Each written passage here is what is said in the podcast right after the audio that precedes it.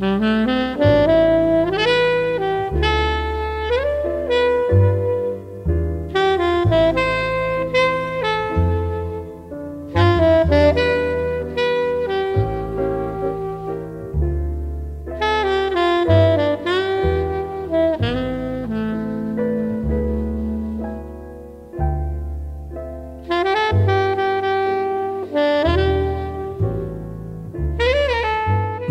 שמנסות לגעת. כן, כן, מתים כאן קצת גם מאהבה. ראיון אישי עם הסופר חנוך בר-טוב על ספרו מתום ועד תום. קטעי קריאה רויטל עמית. מראיינת ועורכת רותי קרן.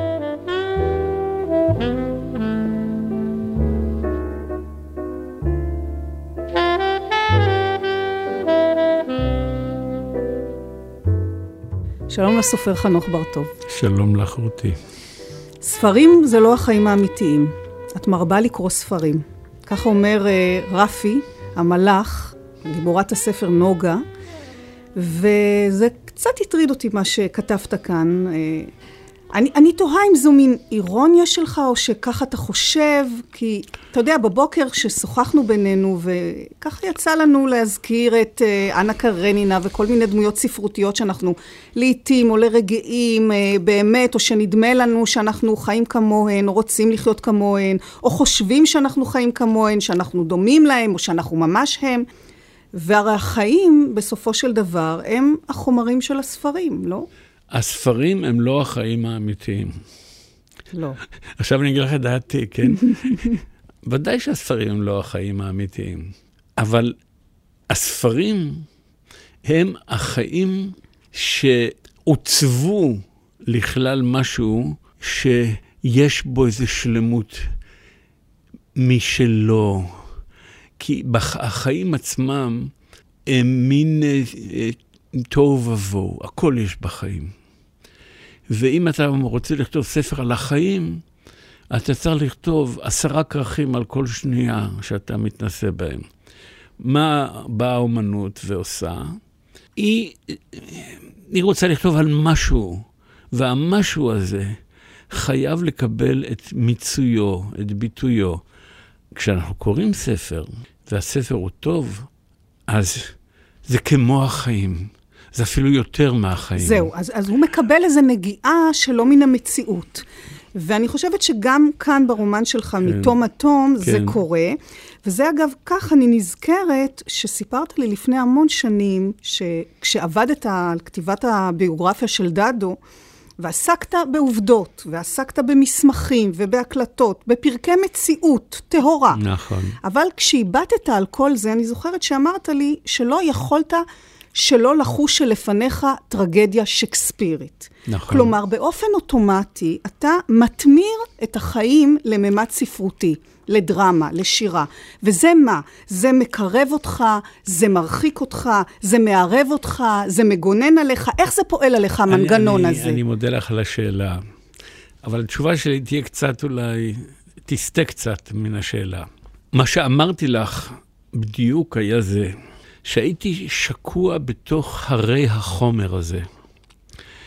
ועוד עובדה ועוד עובדה ועוד ישיבה ועוד ישיבה אצל הרמטכ"ל, בבור או פה, ופתאום קרה לי משהו. פתאום ראיתי שמה שמתרחש שם זה כמו בטרגדיות השקספיריות הגדולות. מתרחשת לנגד עיניי, אבל זה לא זה לא בגלי התיקים, זה בעיני המתבונן. אז זהו, שאם לא היה כותב את הביוגרפיה סופר, השאלה אם הוא היה מרגיש את אותה תחושה. עובדה שלא נכתב עוד ספר אחד כזה, זה מעורר שאלה. אני, פתאום, וזה מה שגם, ככה, איך אני אומר לך, מילא אותי גם, גם התרגשות, וגם עצב, וגם הזדהות עם האנשים האלה. שהם אפילו לא יודעים איזה גורל מר יצפה להם בסוף הדרך. למרות שהם עושים את כל הדברים שהם נכונים, אבל הם בסוף יימצאו אשמים. זאת אומרת, מה שאתה אומר, שכשאתה רואה בראייה הזאת שלך כסופר, כן. את החיים באיזשהו מימד ספרותי, זה גורם לך להיות יותר מעורב. אני גם זוכרת שבעקבות, או אחרי כתיבת הביוגרפיה, אתה כתבת ספר, אה, נכון. את הרומן. באמצע הרומן. באמצע הרומן. נכון. והיה לך אני, מאוד קשה בכתיבה אני הזאת. אני חושב שהסברתי לך גם אז, אם אני זוכר נכון את שיחתנו, זה כבר היה לפני הרבה שנים. נכון. זה... אני לא, שוב פעם, לא הייתי מודע לזה, אבל כשכתבתי את באמצע הרומן, מצאתי את עצמי אה, משתמש בטכניקה שהייתי חייב להשתמש בה בספר על דדו. כלומר, יש לפניי פרוטוקולים, סטנוגרמות, הקלטות, ואני צריך לעצב אותם לאיזו שלמות. ובאמצע הרומן עשיתי את זה באופן יצירתי, כלומר, אני המצאתי את הסטנוגרמות, אני המצאתי את ההקלטות. והקשר הזה בין הספרות לחיים והמקום של הספרות בחייך, של ספרים בכלל, של אהבת ספר בחיי הגיבורים שלך, שרבים, רבים מהם, כמו באמת באמצע הרומן ובספרים נוספים, הם כנראה לא במקרה סופרים. ואם אני ככה משחזרת חלק מדמויות הסופרים הללו, העיסוק הזה בכתיבה הוא כמעט בכל המקרים די בעייתי, משום מה. תראה, חנוך, אתה סופר המון שנים, מאחוריך עשרות ספרים, ועדיין להיות סופר, לעסוק בכתיבה זה משהו שכוסס בך, לא מובן מאליו. לא. מדוע? לא. כי מה שכוסס בי זה החיים. לא כוססת בי הספרות. אבל אני הייתי מין אה, אדם כזה, משחר ילדותי. אני נמלטתי אל הספרים. בספרים מצאתי גם מענה ליצר ההרפתקאות שהיה בי. אני עם הגיבורים הפלגתי לעולמות רחוקים. היה שם מענה לשאלות שכססו בתוכי על מהות החיים, אני בכיתי עם הגיבורים, אני צחקתי איתם. הייתי ילד כזה שהייתי הולך ברחוב ומרים כל פיסת נייר וקורא. ועד היום, המניע שלי בכתיבת ספר, זה איזה חוויה גדולה, גדולה מאוד, חוויה מרכזית בחיי. תראי, אנחנו מדברים עכשיו על הספר מתום עד תום. הספר הזה בעיניי, כפי שאני תופס אותו, הוא בעצם השלמה של מחזור ספרים. הוא הספר הרביעי, הייתי קורא לו, לאחר הטרילוגיה, שהתחלתי לכתוב אותה בראשית כתיבתי, לפני כחמישים שנה. לא פרסמתי, פרסמתי דברים אחרים קודם. אבל בראשי הייתה כל הזמן של מי אתה ילד, ורגל אחת בחוץ, ופצעי בגרות. והספר הרביעי הוא בעצם, גם הוא שאוב מתוך, אה, אפשר לומר, שאוב מתוך החיים, אבל הוא לא החיים, הוא הספרות. הוא ה... לא הייתי, לא הייתי משלם במילה תרגום, הוא ה...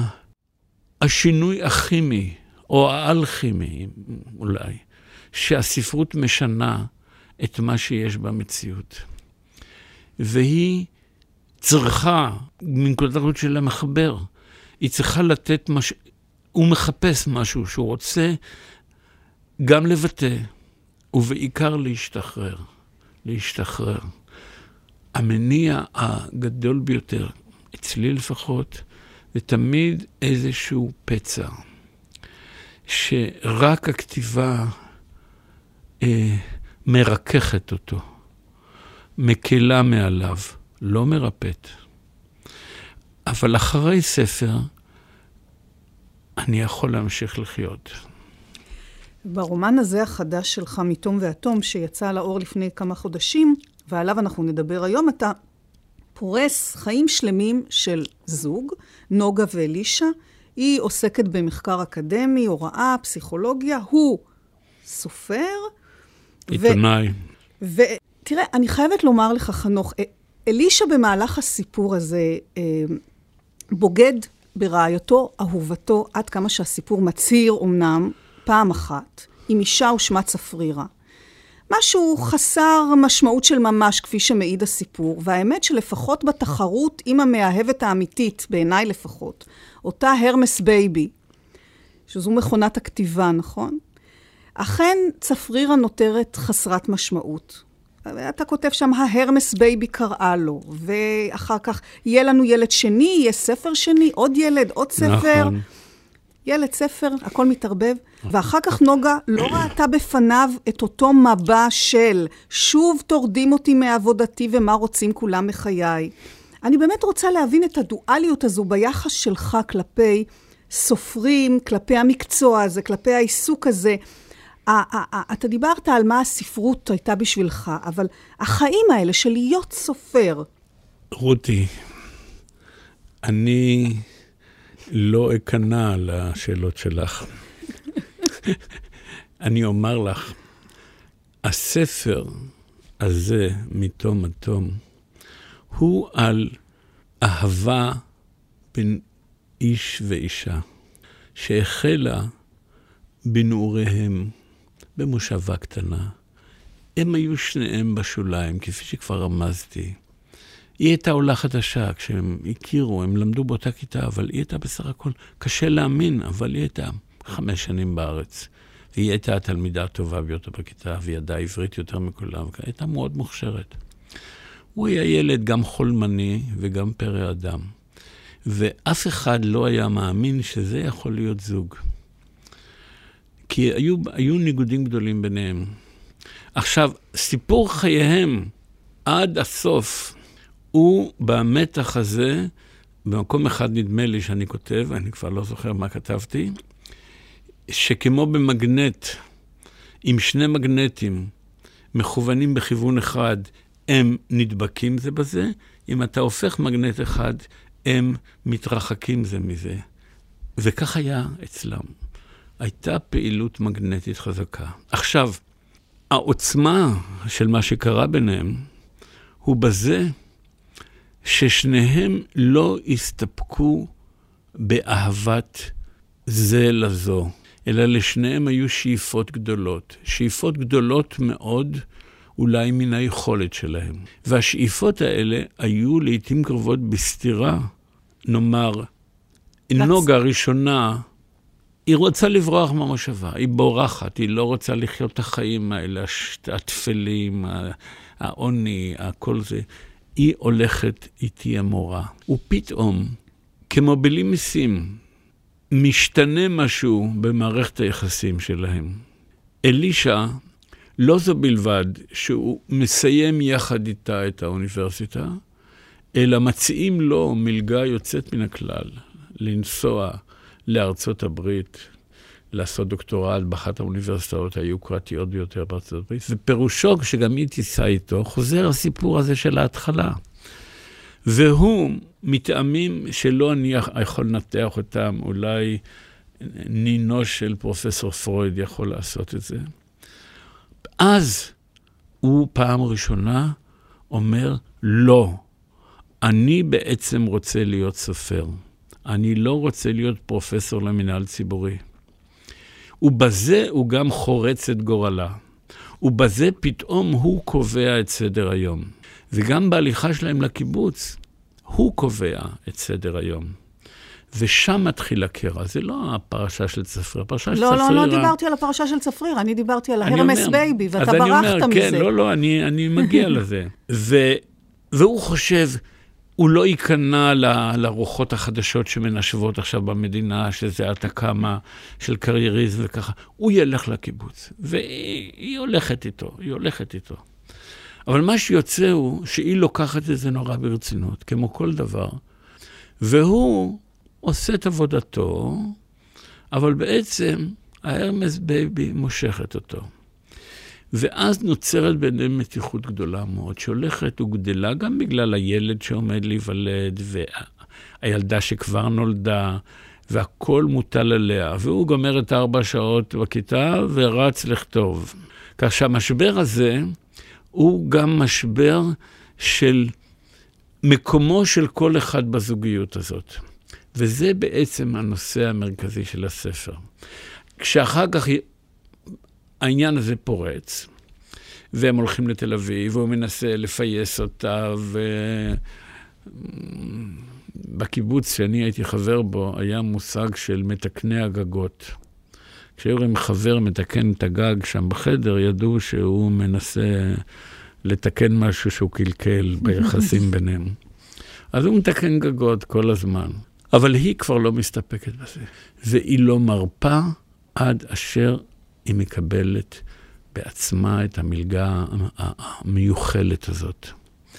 וזה ברגע הכי גרוע מבחינתו, שהוא הגיע סוף סוף לאיזו הכרה והצלחה, ויש הצגה שלו בתיאטרון וככה, והוא מוותר לה. ובוויתור שהוא מוותר לה, הוא מרגיש עוד פעם, הנה, תראו כמה אני מקריב בשבילה. אבל הדברים משתבשים. כי גם היא איננה קרוצה מהחומר הזה שנדמה שהיא קרוצה, שהיא כולה... אה, מסירות. מסירות ונחישות ואישיות חזקה מאוד וככה. דווקא שם היא עושה את הטעות הגדולה. אבל רגע, רגע, בוא, בוא נשהה רגע. אז את מבינה, העניין של צפרירה קורה לו משום שהוא איבד, לתחושתו הוא איבד את נוגה. נוגה לא רוצה כבר לשמוע, כמו שהיא אומרת לו במקום אחד, ממך אני כבר לא רוצה שום דבר. זה היא אומרת לפני הפרשה. היא אומרת, מה אני יכול לעשות? ממך אני כבר לא רוצה שום דבר. וזה נכנס לו כמו נכון. סכין בלב. Are we really happy here with this lonely game we play? Looking for words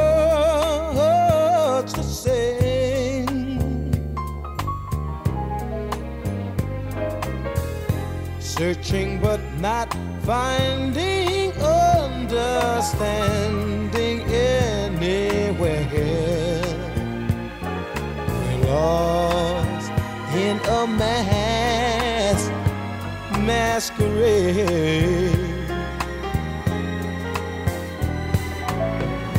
Both afraid to say we're just too far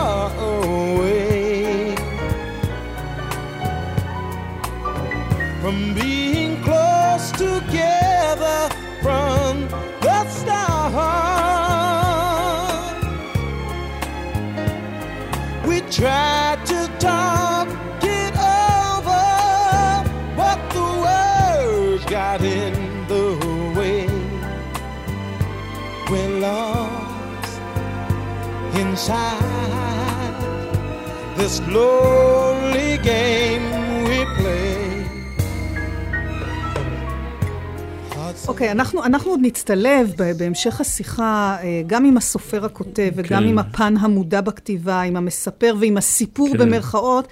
אתה התחלת להיכנס לסיפור ככה, קפצת פנימה אל, אל ליבו, כן. אבל, אבל אה, אני, אני רוצה עוד רגע להתעכב בחלק הראשון של הספר. אה, והבחירות שאתה עשית כשכתבת אותו. חלקו הראשון של הספר עוסק בימי קום המדינה. כן. מלחמת השחרור, הפלמ"ח. לא אה, פלמ"ח, זה לא פלמ"ח, אלה אנשים שהם... אה, מה שקראו אז חיש, חיל שדה של ההגנה. וזה בכלל, זה, זה סוג אדם אחר. עד כמה שאני זוכרת, ויכול להיות שפה עשיתי איזושהי אה, טעות, אבל עד כמה שאני זוכרת, אתה לא אהבת להימנות עם מה שקוראים סופרי דור הפלמ"ח. אתה גם כתבת ספר "אני לא הצבר המיתולוגי". נכון. ובכל זאת, לאורך כשליש מן הספר, אתה מתאר בפירוט רב את אותה התקופה, את הקרבות, את המלחמה של 48, ומספר את הדברים היום, בשנת 2004, כשכולנו נתונים בהישרדות יומיומית, טרגית, של פרי אותו סכסוך נושן, אבל עדיין מדמם, הישרדות לא בשדה המלחמה. אלא באוטובוס, אה, בבית הקפה, ופתאום הקרבות האלה על החומות, והדרך לירושלים, זה נראה רחוק כל כך, זה נראה זר. מדוע אתה בחרת בזה, ואני רוצה לדעת אם לא חששת, חנוך, מבחירה כזאת, לכתוב על זה במשך חלק ניכר מאוד מן הספר היום. אני לא חששתי, ואין בי כל חרטות. כי אני חושב שבחלק הזה מונחת התשתית למערכת היחסים בין נוגה לאלישע. הרי הם נפגשים בירושלים כשהוא בא ממקום אחד, מאירופה, מהמלחמה, והיא כבר במקום אחר. האנשים שהם פוגשים זה לא הפלמ"ח. אני רציתי, קודם כל, בצד הסיפור המרכזי, להציב יד ללוחמים שלא שרו להם שירים ולא בירכו אותם ולא היללו אותם. לא ליפי הבלורית והתואר. לא להם, אלא לאלה שכבר היו אולי בני שלושים ויותר, והיו חמש ושש שנים בצבא, או שהיו, יצאו מהמחנות, היו פרטיזנים, היו בצבא הרוסי, או התנדבו ובאו מאמריקה, מהצבא האמריקאי. אנשים שבדרך כלל לא הולכים עכשיו למלחמה חדשה.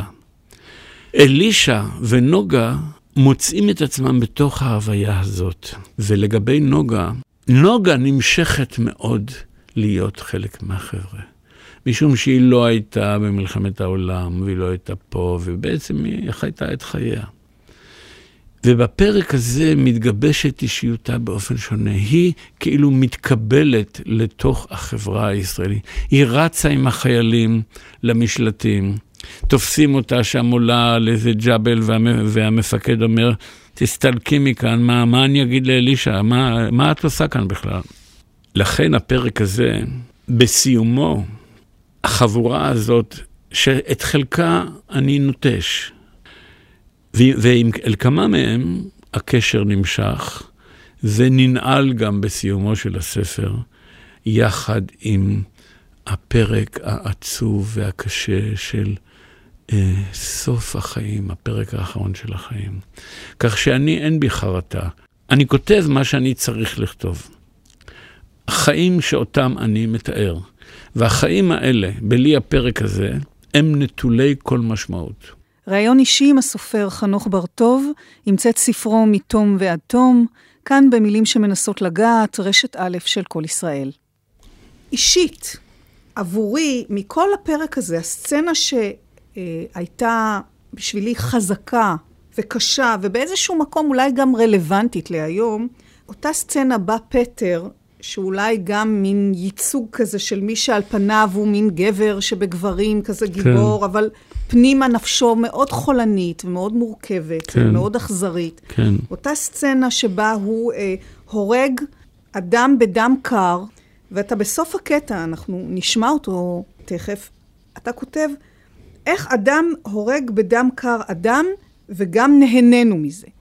אתה לא הולך להרוג אותו, הוא אזרח, הוא לא חמוש. אנחנו במלחמה, ואני יודע רק זה שהוא מתקרב לעמדות שלנו. דוד הגיש לפטר את הרובה הטעון.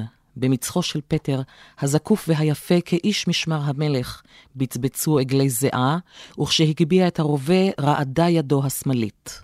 הוא הכניס כדור לקנה, הצמיד את הכת לכתפו הימנית, כיוון בלי למהר מדי, וירה. לא ברור אם כדור ראשון זה פגע, שכן האיש רק קפא תחתיו, הביט ישר לעבר היורה והקומץ שהקיף אותו כצופים במטווח. ומיד הסתובב והחל לרוץ על האדמה, שלא נענתה לו אם משום שהייתה בוץ כבד, או משום שהייתה מסולעת. פטר שב וטען, שב וכיוון במתינות, והירייה השנייה הפילה את האיש לארץ. הוא קם, וצולע החל מדדה לעבר גדר האבנים. התקשה לטפס עליה, למצוא מחסה מאחוריה ולהינצל. פטר ירה בשלישית, והאיש במעיל החורף הכהה היה מוטל רגעים ארוכים על הגדר. ולאט לאט, אולי מעצם כובדו, נשמט ונעלם מאחורי הגדר הנמוכה. לראשונה בחייו היה אלישע עד להריגת אדם שלא בסערת קרב. שלושה כדורים בשרירות לב, וזהו. זהו גם במובן נוסף. איש לא ניסה למנוע את ההרג, איש לא קיהה בפטר, גם לא אני, חזר ואמר בליבו אלישע. עמדנו והבטנו. האם, כמו בקרקסים שעליהם קראנו, מתקבצים לראות איך אדם בדם קר הורג אדם, גם נהנינו? ומיד לאחר הסצנה הזאת מאבד אלישע את הטבעת. טבעת הנישואין שלו. כן. החיבור הזה שנוצר באופן אינסטינקטיבי, אינטואיטיבי, מיידי בקורא, את החיבור הזה מסרב אלישע לקבל. אתה כותב שם חיבור שלא יתפענח לעולם בין אובדן הטבעת לרצח הזה בדם קר. כן. מה או מדוע הוא מסרב לקבל את זה? אני אעשה עכשיו משהו שסופר לא צריך לעשות אותו. ואולי זה יישאר בינינו, לא ישודר. הסיפור הזה, על הרצח הזה ועל הטבעת, מלווה אותי עשרות שנים. ואני כתבתי סיפור שהתפרסם, אני חושב בסוף שנות החמישים, בשם מקרה הטבעת, ששם מסופר העניין הזה, אבל אחרת. ואחר כך הייתי מאוד לא מרוצה מהסיפור הזה. וכתבתי סיפור שני בשם סביב מקרה הטבעת, ואפשר למצוא אותם במקומות שונים. כך שזה לא שאני מספר, שזה בדיה. ואני מגלה לך את זה, משום שיש כאן אולי איזשהו הערה, אינני יודע מה, לטיב הכתיבה שלי. שיש דברים שמלווים אותי כל החיים. ונכון שהיום זה נראה כאילו היום אני מנסה לעשות מין אנכרוניזם. לכתוב היום על דברים שקורים היום, אבל לא קרו אז. הם קרו אז, הם עוד איך קרו אז. ואז כשכתבתי, הזהרתי מפניהם, התרעתי, בדרכי, כסופר, לא, לא עיכלתי קהילות ולא זה, כך שזאת תשובתי לך. ראה מקרי הטבעת, ראה סביב מקרי הטבעת, שנכתבו לפני הרבה מאוד שנים, וכאן חזרתי עליהם בתוך הקונטקסט המלא, הרחב. אותו דבר פטר.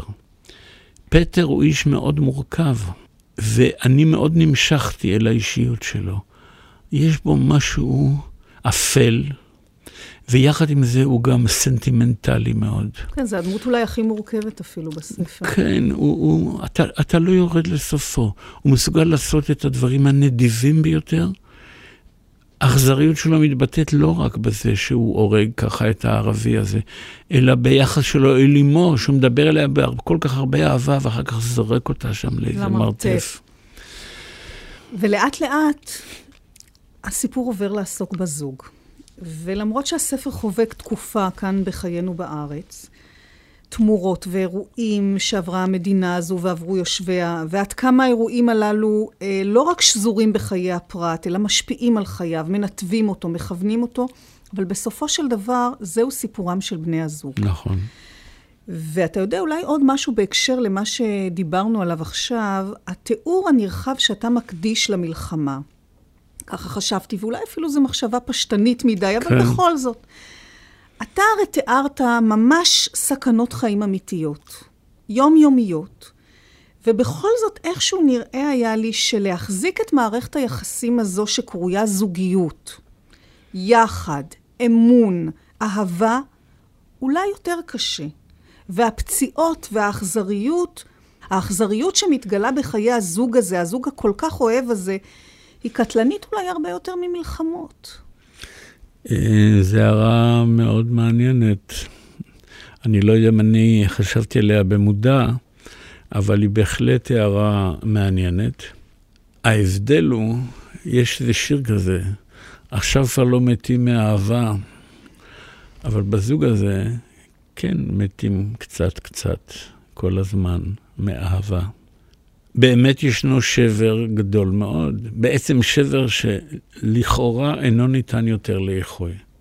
כי זה לא רק בגידה, זה לא רק בגידה, זה רמייה, זה הולכת שולל, זה סיפור של דברים, ש... זה לא סתם ש... איזה סטוץ, זה... אתה מדבר על הסיפור של נוגה. אני אומר שלגבי אלישע, שהיא הייתה, הוא התייחס אליה כאל איזו דמות נעלה וכן הלאה. אבל זה לא נגמר בקרע. זה לא נגמר, ב... הם לא נפרדים. ומתברר שיש בזוגיות המסוימת הזאת, יש מין כוחות של רגנרציה גם, של התחדשות. התחדשות של לידה מחדש, שהם אף פעם לא פשוטים, מפני שהם גם ממשיכים להימשך זה לזה, וגם לא סולחים זה לזה. זה, לא, זה יחסים מורכבים מאוד. הם לא יכולים אחד בלי השני, אבל החשבון פתוח כל הזמן. ורק במקום שבו, שוב פעם, את הזכרת את זה קודם, שהם עומדים מול המוות, כמו בחלק הראשון, כאשר מודיעים לנוגה שאלישע נהרג, והיא בעצם חצי יום היא אלמנה, ושוכבת אלמנה ובוכה ומקוננת עד שמתברר שזה טעות. חוזר המצב הזה, שהוא המבחן העליון של יחסים בין בני זוג.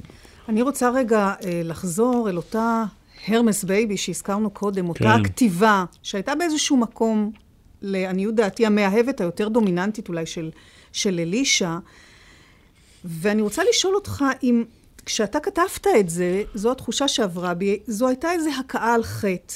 אה, היו אלה ייסורי מצפון, דברים שחנוך הסופר מגיע אליהם כעת כשהוא כותב את הדברים, כביכול מן הצד. יכול להיות, יכול להיות. מפני שבכלל, באקט הזה של אה, היות אדם יוצר לבדו, בבדידות גדולה, אז יש כאן, במובן נכון, את צודקת, יש כאן גם איזה אה, תביעה מהשני לוותר על חלק מהזוגיות ולהגיד, אוקיי, אני מתחלקת עם ה Hermes Baby. יכול להיות, אבל גם אצלה היה דבר כזה. זה לא שהיה רק, גם היא, היא לא ויתרה. כן, אבל אני מדברת על התחושה, כשאתה כתבת את הדברים, אם באמת הרגשת איזה כן, שהם רגשות אמר... אשמה... אז אמרתי לך מיד, אמרתי לך, מה זה אני? אני הוא... הלוא הזכרת קודם, יש שם מספר, ישנו כן, הסיפור. נכון, הסיפור, אז בואי, הסיפור. בואי הסיפור. נחליט אה, בוא, בוא באמת, אתה יודע על מה, מי אולי... מדברים. אז בוא נדבר אולי באמת על הסיפור הזה, כן. משום ש... Uh, אתה, אתה uh, הסיפור... יוצר אותו כאיזושהי כן. ישות או נוכחות, שאתה נכון. הופך אותה באיזשהו מקום למשהו בשר ודם. Uh, אתה כותב, את השאלות האלו חותם הסיפור נכון. בהנחה. או מאיר הסיפור נכון. בצער רב על נוגה ועל אלישע, או כאן היה מקום להתערבות הסיפור.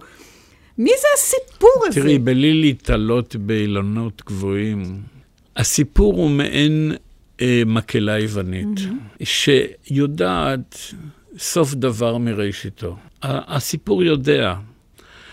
הוא גם יודע איפה הם נכשלים, והוא ממש רוצה לומר להם, אל תתנהגו ככה. אל, ת, אל תפספסו את חייכם, אבל הוא לא יכול לומר את זה. הוא, הוא אומר יותר מזה, אילו נכון. היו לסיפור דמעות, נכון. הוא היה בוכה במקום הזה, אבל לסיפור אין דמעות. ויש מקומות שבהם הסיפור מרגיש שחסר פה משהו, אז הוא מעיר הערה.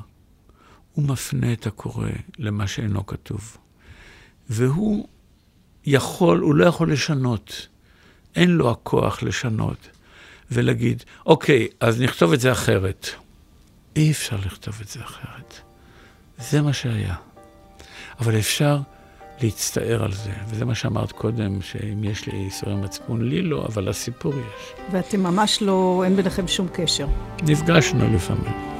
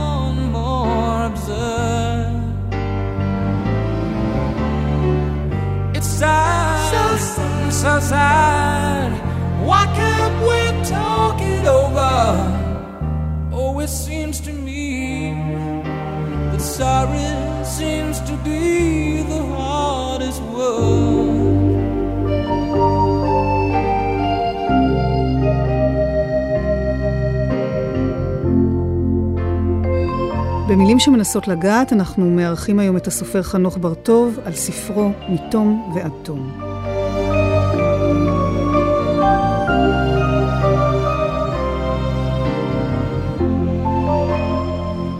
אז היו הבדלים והיו קשיים אה, לזוג הזה כבר בראשית הדרך, ובכל זאת, כמו שאמרת, הזוג הזה שורד לא מתוך אין ברירה ולא מתוך הרגל, אלא מתוך האין ברירה של באמת קשר אמיתי ואהבה גדולה. אני יודע מה, אם הם היו הולכים לבית משפט אה, רבני, או אני יודע למה, אז הם אומרים, ייפרדו.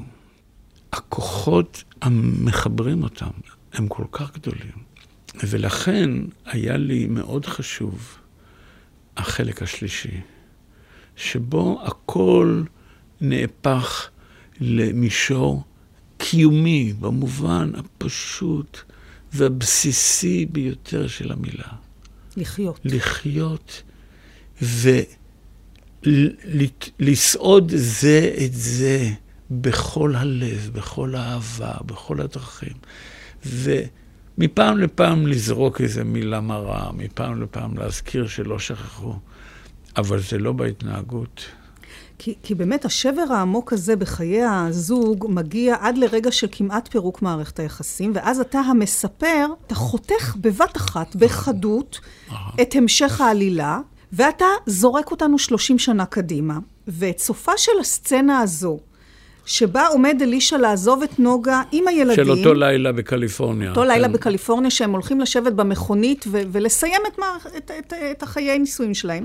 אתה בחרת לספר את סופה של הסצנה הזאת בתוך סיטואציה אחרת לגמרי, אחרי 30 שנה, כשאלישע נמצא בבית החולים, אחרי התקף לב, אחרי ניתוח מעקפים, והחיים תלויים על שערה, ואז, רק אז, נשלמת הסצנה הזו. נכון.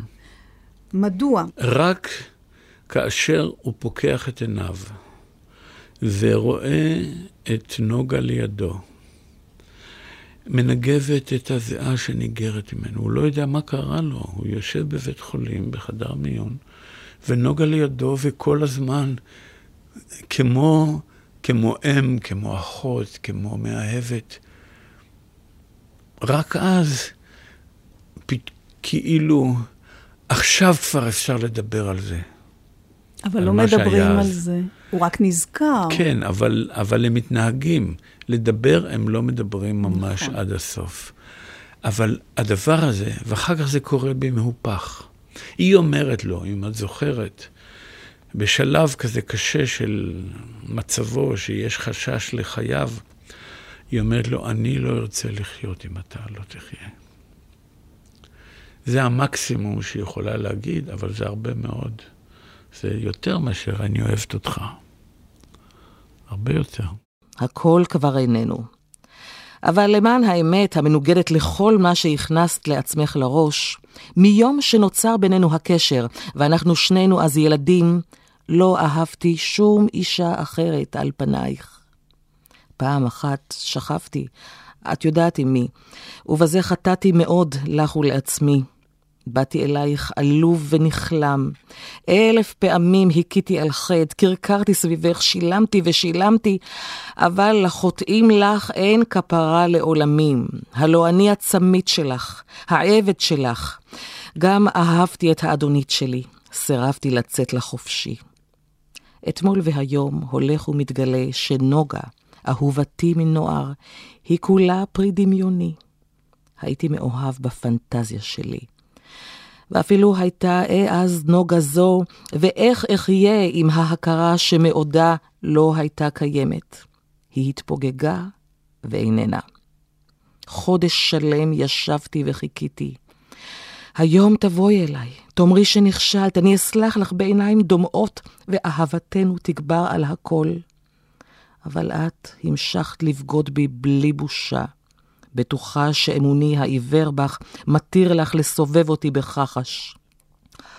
עכשיו כבר לא מעניין אותי לשמוע מפיך מה קרה. לא את האמת, ודאי לא עוד סדרה של שקרים. כמו שניחשת, אני נפרד ממך. לוקח את הילדים ומסתלק מכאן.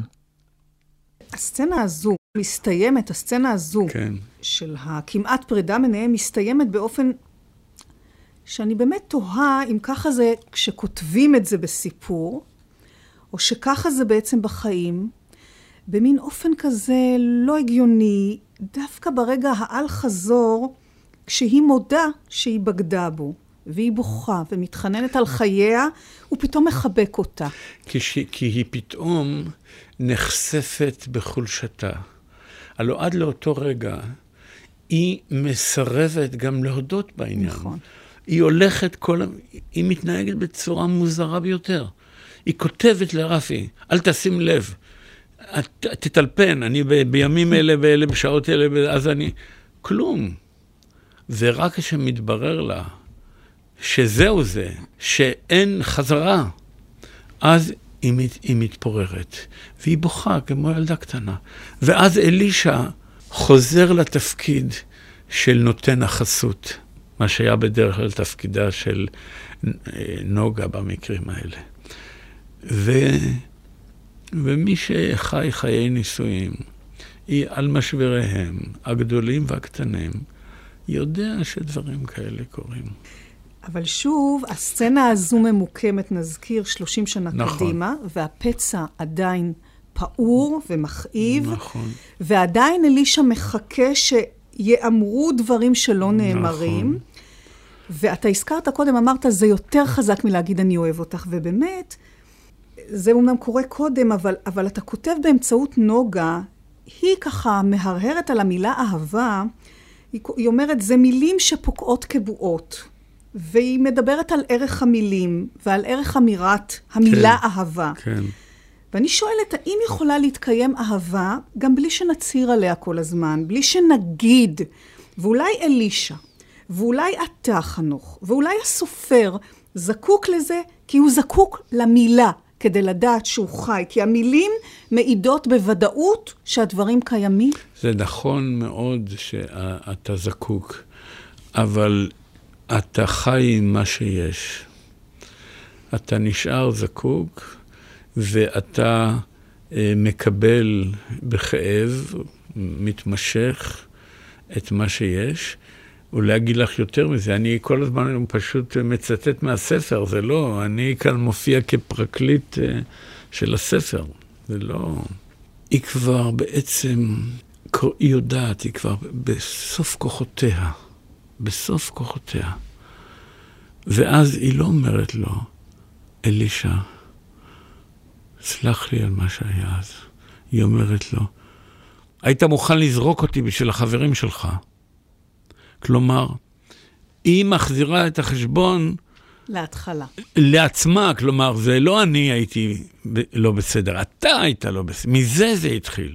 זה התחיל בתל אביב, זה התחיל עם החברים שלך ועם החברות שלך ועם הלילות האלה, שאני שנאתי ולא רציתי ללכת. היא כבר בסוף, היא כבר זה. והוא עונה לה גם באותה לשון, הוא אומר לה, תראי, אני מאוד אוהב אותך, ואת חולה, ואת לא תגררי אותי ללילות האלה בלוס אנג'לס. ויוצא, וכעבור רגע הוא חוזר, ומנשק אותה, ואומר, אני אוהב אותך. נכון? מסובך. אני אמרתי לך כשסיימתי את הקריאה שהיה לי קשה, בייחוד החלק האחרון. היה לי קשה לקרוא את סוף הספר, ואתה אמרת לי שהיה יותר קשה לכתוב אותו. וגם, מותר להגיד, תגידי. שאני הוספתי שאולי גם לחיות אותו. אה, חלקו האחרון של הספר, שוב, נעשה, נעשה החיבור הזה בין האירועים החיצוניים לנעשה בחיי הפרט. ההתקף הראשון של מחלתה הקשה של נוגה מתרחש בליל הרצח של ראש הממשלה יצחק רבין. נכון. זה היה חיבור מאוד מצמרר, מאוד דרמטי ומאוד טרגי. נכון. למה חיברת בין שני האירועים האלה? זו הייתה בחירה ספרותית? תראי, הבחירה הייתה מעורבת, אבל נאמר כך, הרי את תהית, בצדק כנראה, למה הרחבתי את הדיבור בחלק הראשון על המלחמה, על הדור, על, ה, על הקורבנות הרבים, על, על זה שרבים לא הגיעו לכלום. אבל, אבל נוצר משהו, נוצר משהו מתוך הכאב והשכול והאובדן, וגם ייסורי החיים, נוצר משהו גדול. הייתה לי הרגשה שלא אני, דרך אגב, ראשון הבחנתי בה. הבחינה בזה קוראת יקרה לליבי, בתי, שאמרה לי, אתה אולי לא שמת לב, אבל אתה בעצם חותם לא רק את חייה של נוגה, אלא כאילו חותם את חייו של הדור. אבל זה לא היה מודע. זה יותר מין ניסיון למיצוי דרמטי, לריכוז דרמטי, אבל בדיעבד אני חושב שהיא צודקת. תראי, מחלה לא תלויה ב... באיזה משוגע שיורה, אבל הוא לא היה משוגע שיורה. באוויר המחלה כבר הייתה הרבה זמן, וההתפרצות שלה, גם אצל נוגה וגם אצל הכלל, הייתה רק שאלה של זמן. מבחירה ספרותית או שלא, אבל שוב, הספרות, או יותר נכון השירה, לפעמים היא האמצעי היחיד, ובאמצעי הזה אתה השתמשת גם בספר לב שפוך. גם שם, גם כאן, מנהלים בני הזוג, הסופר ורעייתו, דיאלוג טעון, קשה, מכאיב, והם נזקקים למתווך. הם לא יכולים לדבר ככה. אז אפילו סופר, מסתבר, נותר לפעמים בכיסים ריקים ממילים, והוא נזקק ברגעים האלה שעוצמתם הרגשית גודשת אותו, והוא זקוק למילים, והן לא נאמרות, עד לסוף הן לא נאמרות, ואז יש צורך בשירה. כמעט נראה שהיצירה הכתובה לרגעים היא תחליף, לחיים עצמם. לא זו הייתה כוונתי. כאשר אמרתי, חזור ואמור, שהם היו קשורים בקשרים מאוד חזקים. לא פירטתי, כן?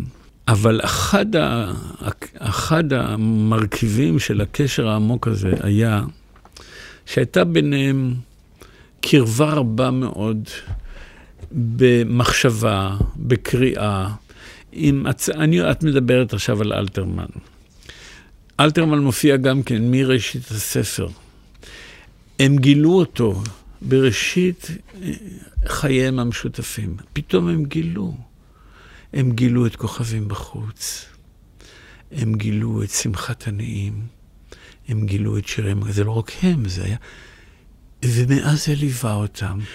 עכשיו, בסוף, כשהוא מגיע לבית החולים, ובדרך הוא לוקח בדואר איזה, קיבל פתק על ספר. וזה היה הספר הזה שהוציא הספר האלבומי הזה של שירי האהבה של אלתרמן. והוא מהסס בכלל, מה עכשיו, מה פתאום הוא יביא לה את זה וזה. אבל ברגע, הוא שואל אותה, לקרוא לך?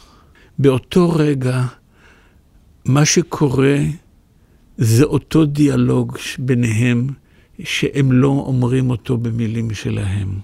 הם בעצם טוענים במילים של אלתרמן את חייהם, את רגשותיהם, את האהבה והקנאה, ולפעמים את השנאה השורפת בגלל בגידה. זו הייתה המטרה שלי. וזאת גם באמת, הפרידה הספרותית היא הפרידה הנכונה של בני זוג שחיו כל הזמן בכמה ספרות. וזאת הייתה אחת הספרות החשובות בחייהם, למרות כל מה שהיא אמרה לו, הכתיבה, הכתיבה, הכתיבה. אבל הם, הם היו בסימביוזה. לפעמים הם היו אומרים, אה, די, כבר אין לנו על מה לדבר, אנחנו קראנו את אותם הספרים, מדברים על אותם הדברים. זאת המטרה של הסיור, זאת הפרידה האמיתית שלהם. אז אלתרמן. עוד אבוא אל סיפך בשפתיים כבות, עוד אצניח אלייך ידיים. ובקול רפה, צלול להפליא, המשיכה נוגה. עוד אומר לך את כל המילים הטובות שישנן, שישנן עדיין. וכך שיר אחרי שיר, אלישע מתחיל מתוך הספר. על קביים אלייך שירי מדדים, הקראי לי יפה עד בושעת, ונוגה מהזיכרון לוחשת. לבוש לתפארת אצא מדעתי אל אורך הבוקע בשער. אלישע, את נרדמת, ואני אכנס ואשב. לרצפה אשב, להביט עלייך, ונוגה. שותק ונוכרי, בחדרך שלב, אחכה לך כמו נעלייך. ואלישע, אז תקומי, מוארת בנוגה אויבים, כי עבר בשנתך אלוהי, את תקומי, ונוגה, ושני חלומות לא טובים יתקרבו לאיתם, יאחזוך בידם, ויובילו אותך אליי. כך התנהל שיחם, ובמובן עמוק יותר, זו הייתה פרידתם. ואולי אני אקרא את שורות הסיום. אלישע התבקש לעזוב את החדר שלה מפני שצריך היה לרחוץ אותה. אז הוא נכנס לשם חדר המבקרים הסמוך, לשתות משהו, ובאמצע הוא, הוא מפחד. אז הוא יוצא לראות אותה, ובמסדרון מולו באה האחות הראשית. היא פשטה את ידיה ואימצה אותו אליה. אלישע הבין, אך חיכה לשמוע. זהו, היא איננה. אלישע נכנס לחדר. כרגיל שכבה נוגה וראשה על כר מוגבה, עיניה עצומות ופיה פתוח למחצה. ידה השמאלית נחה על המיטה. הוא רחן אליה, הגביה אל פיו את כף ידה הרכה, החמה. נשק לה בהיסוס שוב ושוב, כמו בפעם הראשונה, כשטיילו בין פרדסי המושבה. ההדרים נתנו ריח מתוק של בין פורים לפסח, והדרך החולית הייתה כבושת גשם. הכל, אמר אלישע בליבו, הכל כבר איננו. מתום ואטום. חנוך בר-טוב, תודה רבה.